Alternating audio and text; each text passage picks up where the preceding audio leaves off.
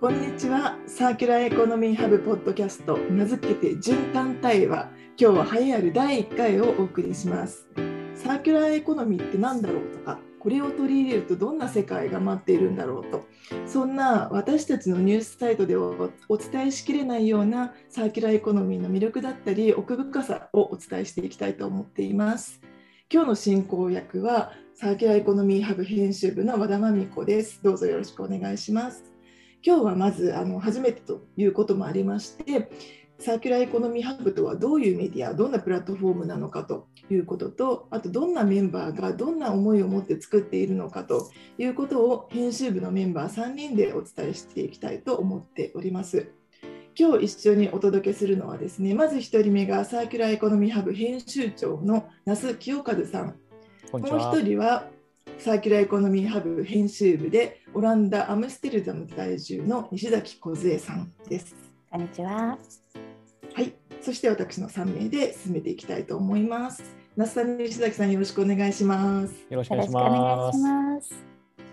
はい、まず最初にですね、あのサーキュラーエコノミーハブご存知ではない方もいらっしゃると思いますので、どういったメディアなのかというところをですね、あのちょっと自己紹介がてらあのお届けしたいなと思ってます。あのこれ私たちはですねサーキュラーエコノミーに情報を提供するプラットフォームと言っているんですけれどもその特徴をですね那須さん教えていただけますでしょうか？はい、ありがとうございます。そうですね、あのまさにプラットフォームということで言っていただいたんですけれども、まあ、あのサーキュラーエコノミーに特化してですね、あのまあ、国内、えー、海外の、まあ、最新情報であったりとか事例とかですね、えー、っていうのをまあ日々あの発信をあのさせていただいております。まあ、その形態としてはですねあのニュースであったりとかあ、まあ、私たちのちょっとした分析のあのインサイト記事であったりとか、うん、えー、オピニオンとかですねいう形で発信をさせていただいておりましてで、まあ、あのプラットフォームというふうに私たちが呼んでいる理由というのはですね、うん、あのそういったあのメディア的なあ機能に加えて、まあ、やっぱりサーキュラーエコノミーってこう実践をしていかなきゃいけないっていうところは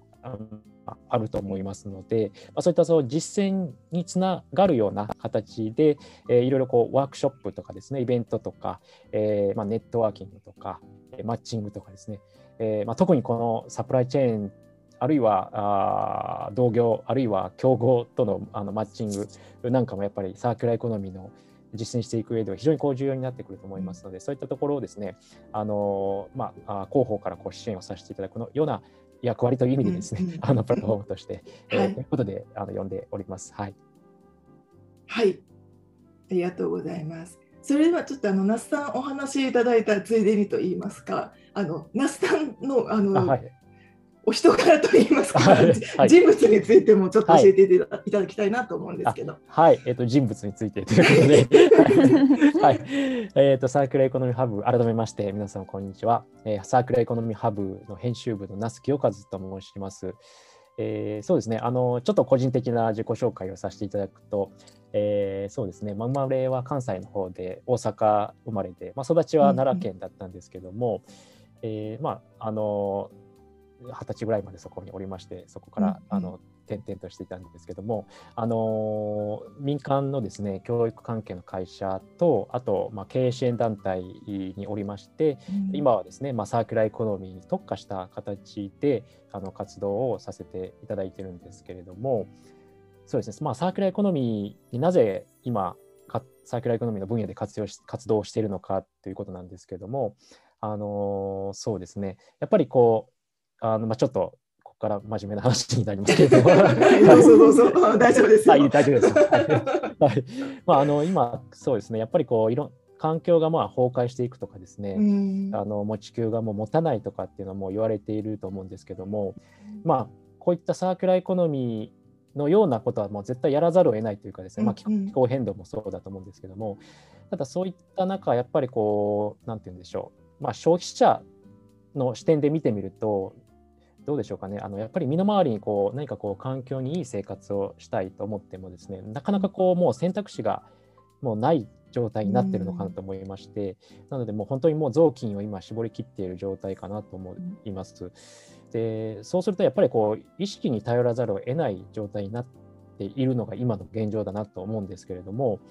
でサーキュラーエコノミーまあ、まずはその廃棄物という概念をなくす、まあ、設計によってなくしていこうっていうところからスタートすると思うんですけども、うん、まあ、そういったところで、えー、そうですね、まあ、その社会の仕組みであったりとかあの、まあ、全てのこう段階とか、まあ、立場とかですね、うん、あのいろんなものをこう変えていくようなこう、まあ、大きなツールですねになるのかなと思いまして、うん、まあ、あの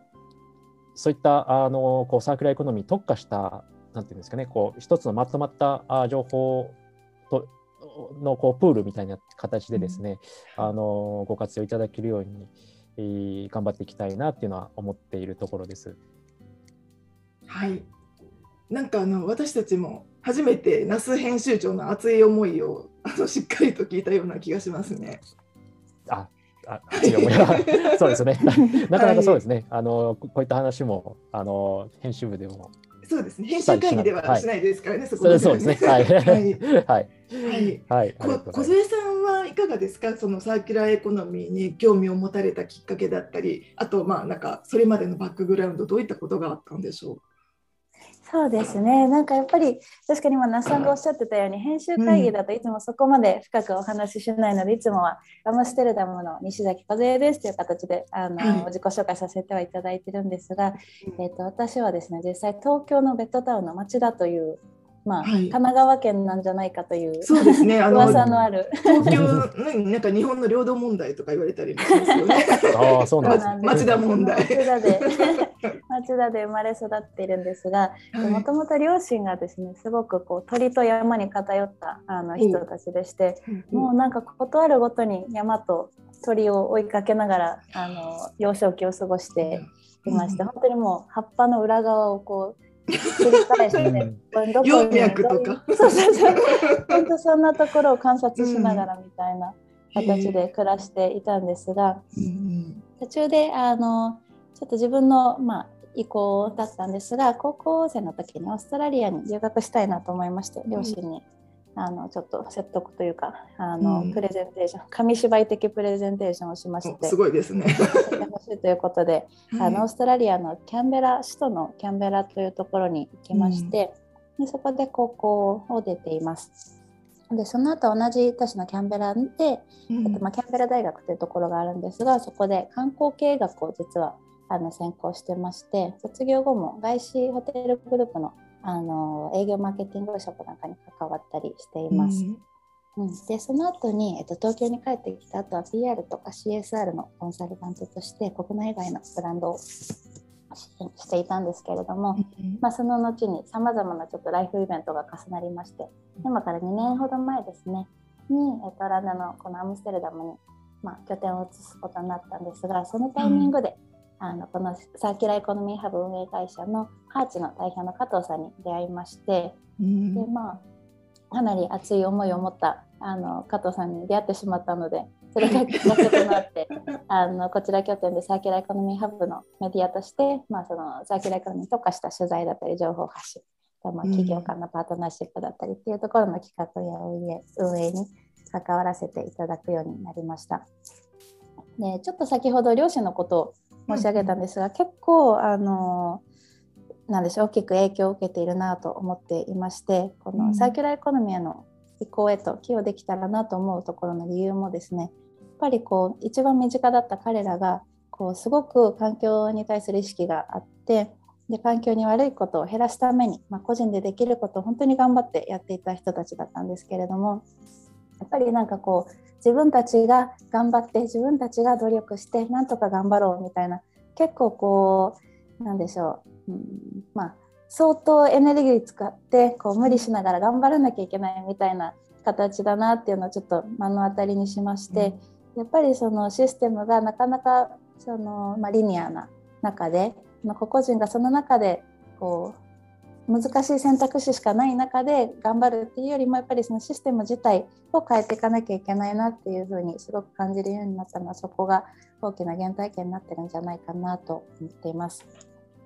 でまあ、ただそんな風に過ごしたので私あの仕事以外というか、ではやっぱり体を動かすのと外に行くのが大好きなのでランニングとかも普通に大好きですしマリンスポーツなんかも好きです。あとは今赤ちゃんが2人家にいるのであの、うんうん、ちょっとあの彼女ら彼らが家にいる間はもうあのそこにすごいエネルギーを持ってるので本当に そうなりますよね。うん、なんですがただ本当にどういった未来を作っていけるかっていうのはそういった意味でもその未来の世代というか、見てるとやっぱりこうできることをやっていきたいなって思っているのもあのすごく事実です。あとはオランダ語の勉強なんかもしてるんですがその傍ら、あのアムステルダムでですね日本のあの陶磁器の修繕の金継ぎなんかもしたりしているんです。あのオランダでその修繕をされるっていうふうになるとなんか洋食器みたいなものが多いんですかね。日本みたいにお茶碗とか湯飲みっていう感じではきっとないですよね。意外にですねあの、ええ、日本のそのまあ、結構多分金額がするものだと思うんですがお抹茶茶碗みたいなものを持ってらっしゃって、えー、であの直してくださる方を探していたというふうに言ってくださる方も多いですしはい、あとはなんか普通にあのマグカップコーヒーを入れるようなマグカップの取っ手が取れてしまったとか、うんうん、あとはティーポットの、まあ、あれも割と取っ手が取れやすいみたいなんですけど、うん、取っ手が取れてしまったとか、あとはそうですね。なんかあのセラミックやっぱりこう陶器のお皿のこう味わいみたいなものは、はい、えーと、日本の食器じゃなくても、うん、割とこうそれを生かしながら制作してらっしゃるアーティストの方が多くてそういったところの食器使うのが好きな方はやっぱり思い入れがあるのでそれどうしても直してほしいっていうふうにおっしゃってくださる方もいるので、うん、うん、割と幅広いなというのが印象ですかね。そうなんですね。万能なんですねあの金継ぎっていう技術が割と。そうですね。なんか意外と、ね、あの透明なガラスのものとかも、うん、あの、はい、修行すれば直せるようになるようなのでちょっといずれ 直せたらなと思うんですが。そうですね。あのいずれお願いできたらななんてちょっと思ったりもします。ぜひぜひ。はい、はい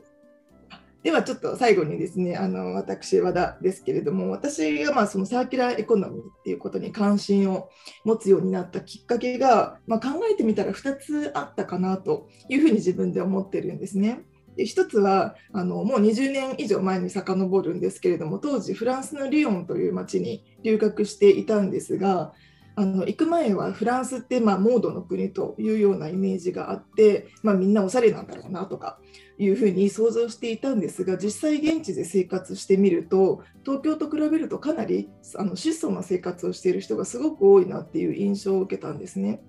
で私、まあ、日本であの私立の大学の文学部に通ってたんですけれどもあの、まあ、同級生たちはみんな高級ブランドのバッグを持って大学に来ているというような感じだったんですがフランスではそんなことはなくってあの同級生の友達とかもみんなバックパックに本とかノートをぎっしり詰め込んで学校に来てるっていう、まあ、そういう感じだったんですよ。で、まあ、あの私は留学中ということもあってあんまり物を向こうに持って行ってなかったので毎日同じ服を着て学校に行ってたんですけどあの日本だとそういうのはちょっと気になっただろうなと思うんですけど向こうにいるとみんなそんな感じなので何とも思わなくなってあの東京での暮らしっていうのがなんかいかにその物欲をそそられる新しいものが欲しくなるように街が作られてたんだなっていうことに、まあ、ちょっとそこで気づいたってことがあったんですね。でもう一つはあのさっきあの梢さんご両親がねその山がお好きだったっていうふうにおっしゃってましたけど私も山登りが好きなんですけれども数年前にですね、まあ、4日間ほど北アルプスのあの山から山へ歩く重走っていうスタイルの山登りをして東京に帰ってきた時に、まあ、そのしばらくあの標高3000メートルぐらいのところに3日4日いて下に降りてきたとでその時にですねその街にそのゴミの匂いが充満してるっていうことに気づいて、まあ、ちょっと愕然としたっていうことがあったんです。毎日あの都会で暮らしていると気づかなかったんですけれどあの、ま街はそのゴミの匂いが溢れていて私たちが毎日一生懸命仕事をしたりその仕事をして得た収入で物を買ったりっていう活動の行き着く先がゴミを出していることなのかなっていうふうにちょっとなんか残念に思った瞬間があったんですね。あとあの山にいる間って自分が出したゴミは自分で持ち帰るっていうのがルールなのでゴミを捨てるっていう行為がそもそも発生しないんですね。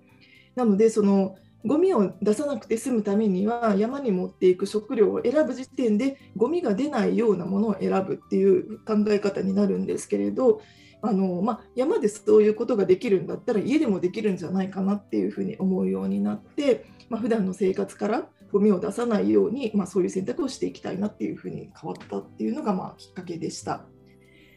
あと、まあ、その山を楽しむっていうのは豊かな自然環境があってこそできることなので、まあ、この環境を後世にも残していく責任があの出てきたなっていうふうに思うようになったなっていうのがありましたね。であの私個人の生活からはゴミはだいぶなくなったんですけど、まあ、これだとその社会に対するインパクトはないので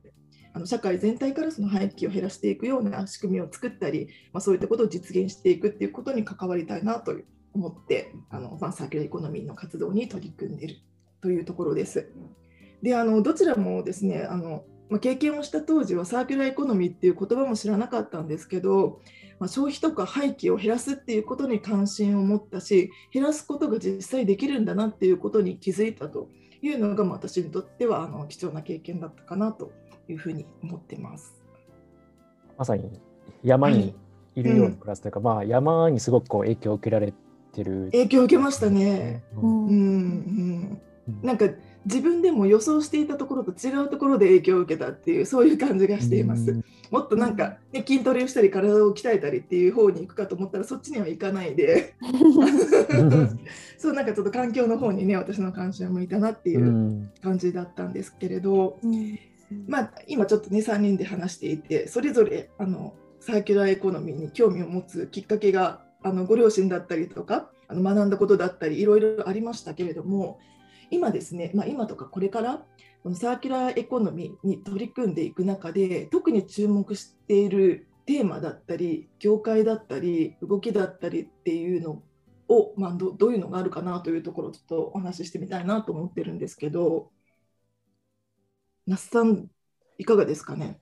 そうですね。あのサークラーエコノミーのいろんなテーマ欲張りで、うんうん、はい、僕はすごい全部興味あるんですけど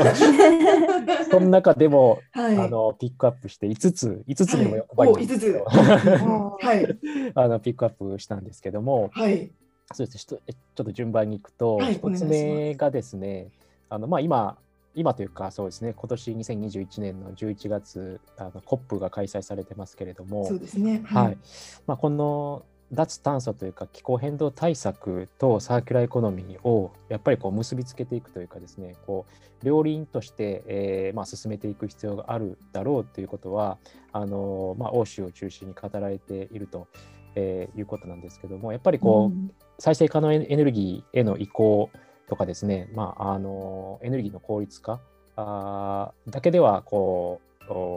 まあ、カーボンニュートラルあるいは脱炭素っていうのがなかなかこう難しいということも言われておりまして、うん、えー、まあ、このサーキュラーエコノミーももう一つの軸としてやっていかなければそこの達成は難しいだろうっていうのは、まあ、あいろんなレポートとか、えー、で言われているところなんですけども、うん、そのまあ結びどうやってどうやってこう結びつけていくのかっていうところは引き続きあのウォッチしていきたいなっていうのは思っています。で、えっと、2つ目はですね、はい、えっとまあ、その流れなんですけどもやっぱりこう都市ですね、都市とかまあ国とか全体でこうあの、まあ、サーキュラー都市とかですね、えーまあ、サーキュラーエコノミーへ移行する国家とかっていうのが、まああの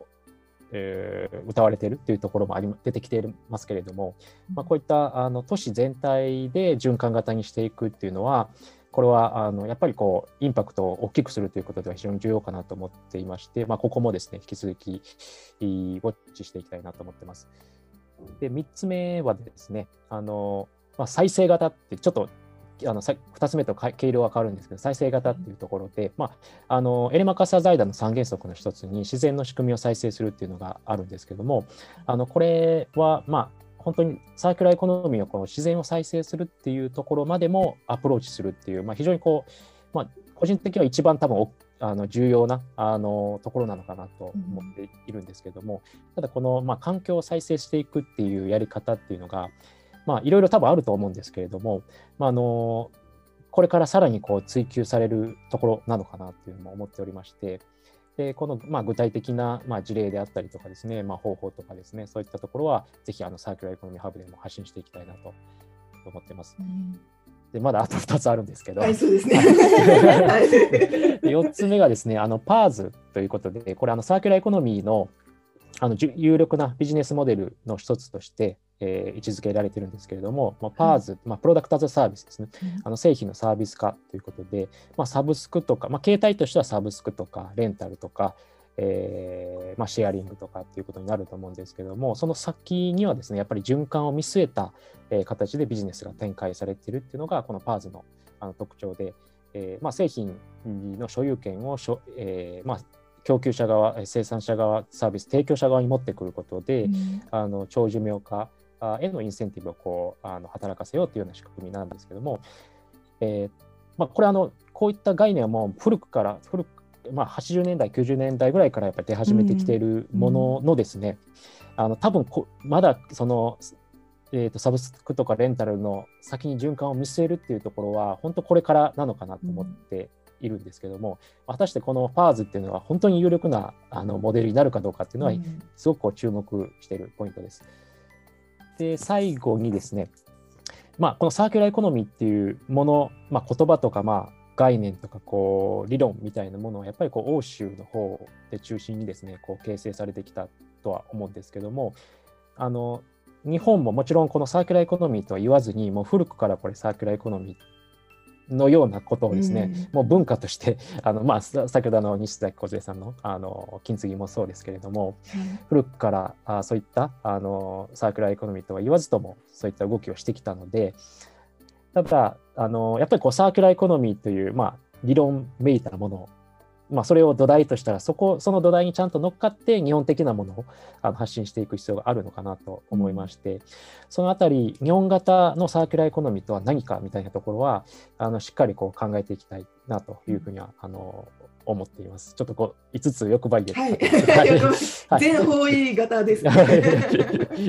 はい小杉さんはいかがですか？編集長から5つポイントあげてこれ絞りに絞って5つですもんね。ねそうそうそうですよ。なかなか確かにその業界とか分野っていうのはすごくあのどの分野もものすごく興味深い動きがたくさんあるので私自身もこう、まあ、目移りっていうとあれですけどどれも、まあ、あの全て重要だなというふうには感じてるんですが個人的なその、まあ、関心というところに照らし合わせて、まあ、私が今何を一番こう注力して情熱的にできるかなって考えた時に3つあるかなと思っていまして、うん、1つ目がこのまあサーキュラーエコノミーに関わる社会的な側面、まあ、いわゆる人の側面ですねに興味があるなというふうには思っています。実際にこのサーキュラーエコノミーに移行することっていうのは、まあ、人の暮らし方だったり働き方に大きな影響、まあ、変化をもたらしうるものだと思うんですけれどもそこでまあジェンダーだったり文化もしかしたら移民といったような視点でも、まあ、こう取り残される人たちがいないようにどのようにしたらその社会をこう形作っている全ての人たちが幸福に生きがいを持って暮らしていけるのかっていうのを模索していけたらなとは思っています。先ほどちょっとお伝えしたその金継ぎに関してもお皿を直しますよっていうお話をしただけでものすごくいろんな方が思いを持ってご連絡してきてくださってそれがなかったらつながりえなかった人たちとこのまあなんでしょう思いを持ったお皿だったりそのまあ思い出だったりっていうものを軸にあのものを大切にするっていう観点でお話ができることっていうのはものすごいことだなとも思いました。でその2つ目に挙げさせていただきたいのはなんかここにまた直接紐づくところでもあるんですけれどもこの買わないとかリペアして使い続ける捨てないといったこのまサーキュラーエコノミーを実現していくのにあたってとても重要だとされている文化醸成という点にすごく興味はあります。やっぱりとはいえあの中古品を買うよりもあの新品のサステナブルな製品を買いたくなってしまうとかっていうのはやっぱりこうある意味の新品市場主義というか新しいものにこそ価値があるっていうところに、まあ、私たちの社会が、まあ、これまでそれをね大切としてきたっていう歴史もありますしこの特にこの数十年ですねなのでなんかこうそうではないところにある価値っていうのをあのみんなで共有していけるようなでそこの文化情勢にあの寄与していけるようなことができたらものすごく嬉しいなと思っています。そして3つ目としてはこれは先ほど那須さんがあの話してたこととものすごく重なるなと思うのは、やっぱりこう、えー、アムステルダムに暮らしているとやっぱりなん私がこの場所で何ができるんだろう日本人として、まあ、できることってあるんじゃないかかな何ができるんだろうって考えた時にやっぱりこうもちろんそのアムステルダムで起きていることをまずいち早く皆さんにお伝えできるっていうのは一つあるなとは思う一方でじゃあ、えー、日本がそこから何を学んで逆に日本にあるものすごくこう面白い価値だったりそのサーキュラーエコノミーの移行に向けた移行に寄与するであろうその哲学だったり文化っていうものを持っていると思うので、それを世界にあの対してこのなんでしょうプレゼンスを発揮できるようなヒントを探って支援していくことができたらなというのはすごく熱い思いとして思っているところです。日本の中にいると見えないことが外から見えるっていうのはやっぱりありますよね。そうですね。なんかやっぱり、意外なところで日本語で表現されてあのオランダ人の人たちが 感化されてた、はい、あのこの間あのダッチデザインウィークで腹八部みたいな言葉がすごく重要視されて、腹八部ビレッジみたいなところがあったんですけど、まあその100%フルあのお腹いっぱいになるまで食べるんじゃなくてお腹空いてない状態になるまででいいよね、であと20%、まあ、2割残ったものを他の人に共有することができるよねっていうコンセプトのものだったんですけど、まあなんかそういったこうなんでしょうやっぱり日本の中にいると、まあ、腹八分って言われたら腹八分だよなと思ってあんまりサーキュラーエコノミーと、ね、関連づけて考えてないんですけど、そういったところって結構、あのなんでしょうサーキュラーエコノミーを、まあ、推進推進していくにあたって面白いなとか、うん、あなるほどって思わせる力があるんだなっていうことも実感することがすごくあるので、うん、改めて外から見える日本の良さみたいなところ、うん、みんなで一緒に発掘していけたらなというのはすごく思いますね。面白いですね。腹八分でそのお腹の具合以外のことにもこの考え方はねなんか使えそうですね、うん、そうですね。そうですね。アムステルダムにいる人たちはですねなんかやっぱりこう、うん、東洋というか日本っていうとやっぱりなんかこう東洋のちょっとミステリアスな自然とものすごくつながった、うん、そしてその精神世界を大切にしている人たちである、うん、そういった文化を持っている国であるっていうことをすごく認識されているのでおそらくそのオランダ人の人がオランダ語でまあ大切にしましょうねっていうよりもその日本で大切にされているコンセプトってこういうものがあるんだよって言った方が皆さん割と腹落ちするんだろうなっていうのは肌感覚として思います。そして皆さんどういったそういう考え方があるのかものすごく興味を持って、うん、あのご質問を受けたりもするので、うん、すごく伝えていけるものの価値っていうのは本当にあるなっていうのは思いますよね。うんいいですね。なんかあの日本にあの伝統的に残っているカルチャーとかそういったものがよりなんか高く評価されるみたいなちょっと誇らしいようなこともね、なんか感じられますね。うんうん、そうですね。はい、逆に和田さんはどんなところやっていきたい私はですねちょっとあの業界っていう切り口で考えてみたんですけれどもあの、まあ、自分が特に興味が高いところとしてアパレル業界とエンタメ業界というところに注目してるんですね。まずあのアパレルの方なんですけど、まあ、ファッションっていう切り口で考えると着る人の個性を表すすごく楽しい表現手段というふうに言えることができますし衣類っていうふうに考えると、まあ、体の安全とか快適を守るのに欠かせないアイテムというふうにあの、まあ、非常に大切なものなんですけれどもこの業界はですねあの、まあ、環境汚染産業なんていう言い方もされるぐらいにちょっと物の廃棄だったりとかあとは生産工程における汚染が多いというふうに言われていたりということがありあの市場に出ても一度もお客さんに着られることのないまま廃棄とか埋め立てをされてしまうというようなものが多かったりあと、まあ、リサイクルしますという目的で回収された衣類が大量に余ってしまったりとか一次流通二次流通ともに量が多いというのが、まあ、あの非常に課題かなというふうに思っているので生産とか消費の量を減らしていくということがあの、まあ、急務になるかなという一方で優れたデザイナーさんとか職人さんとかメーカーさんといったようなあの素晴らしい技術を持っている人とか企業なんかも多く存在するので、まあ、そのような素晴らしい技術の継承とか発展とあの量の削減というこの両方をですねなんか実現するような、まあ、そういう手段などに注目しているというところがあります。あともう一つエンタメ業界なんですがあのアパレルのように有形の商品だけではなくってライブとかイベントのような無形の形のない商品とかサービスによって、まあ、お客さんに楽しみを提供しているという、まあ、そういう世界なんですけれどもあのこれまでのところあまりそのエンタメ業界に特化して環境負荷を把握するような事例とか負荷を下げていくような取り組みっていうのがあの、まあ、国内のものに関してはあまり多く情報が出ていないなというふうに思っているのであの、まあ、私個人的にはですねあの音楽とか映画が好きでよくライブとか映画館に足を運ぶということもありましてこの業界がより持続的になっていけるような情報発信ができたらなというふうに思っています。うんうん、面白いですね。とても大事なそしてインパクトがある分野ですもんね。うん、そうなんですよね。なんかどちらも楽しいものなのにこれが環境に負荷を与えているという残念な状態に、ね、なあのそこからあの早くなんか抜けられるようにというふうにあの、まあ、ファンとしては思います、うん、楽しめば楽しむほど環境が再生されるみたいなものが実現したらそうです。より楽しさも増しますよね。ね。あの心を痛まずに楽しめるというか、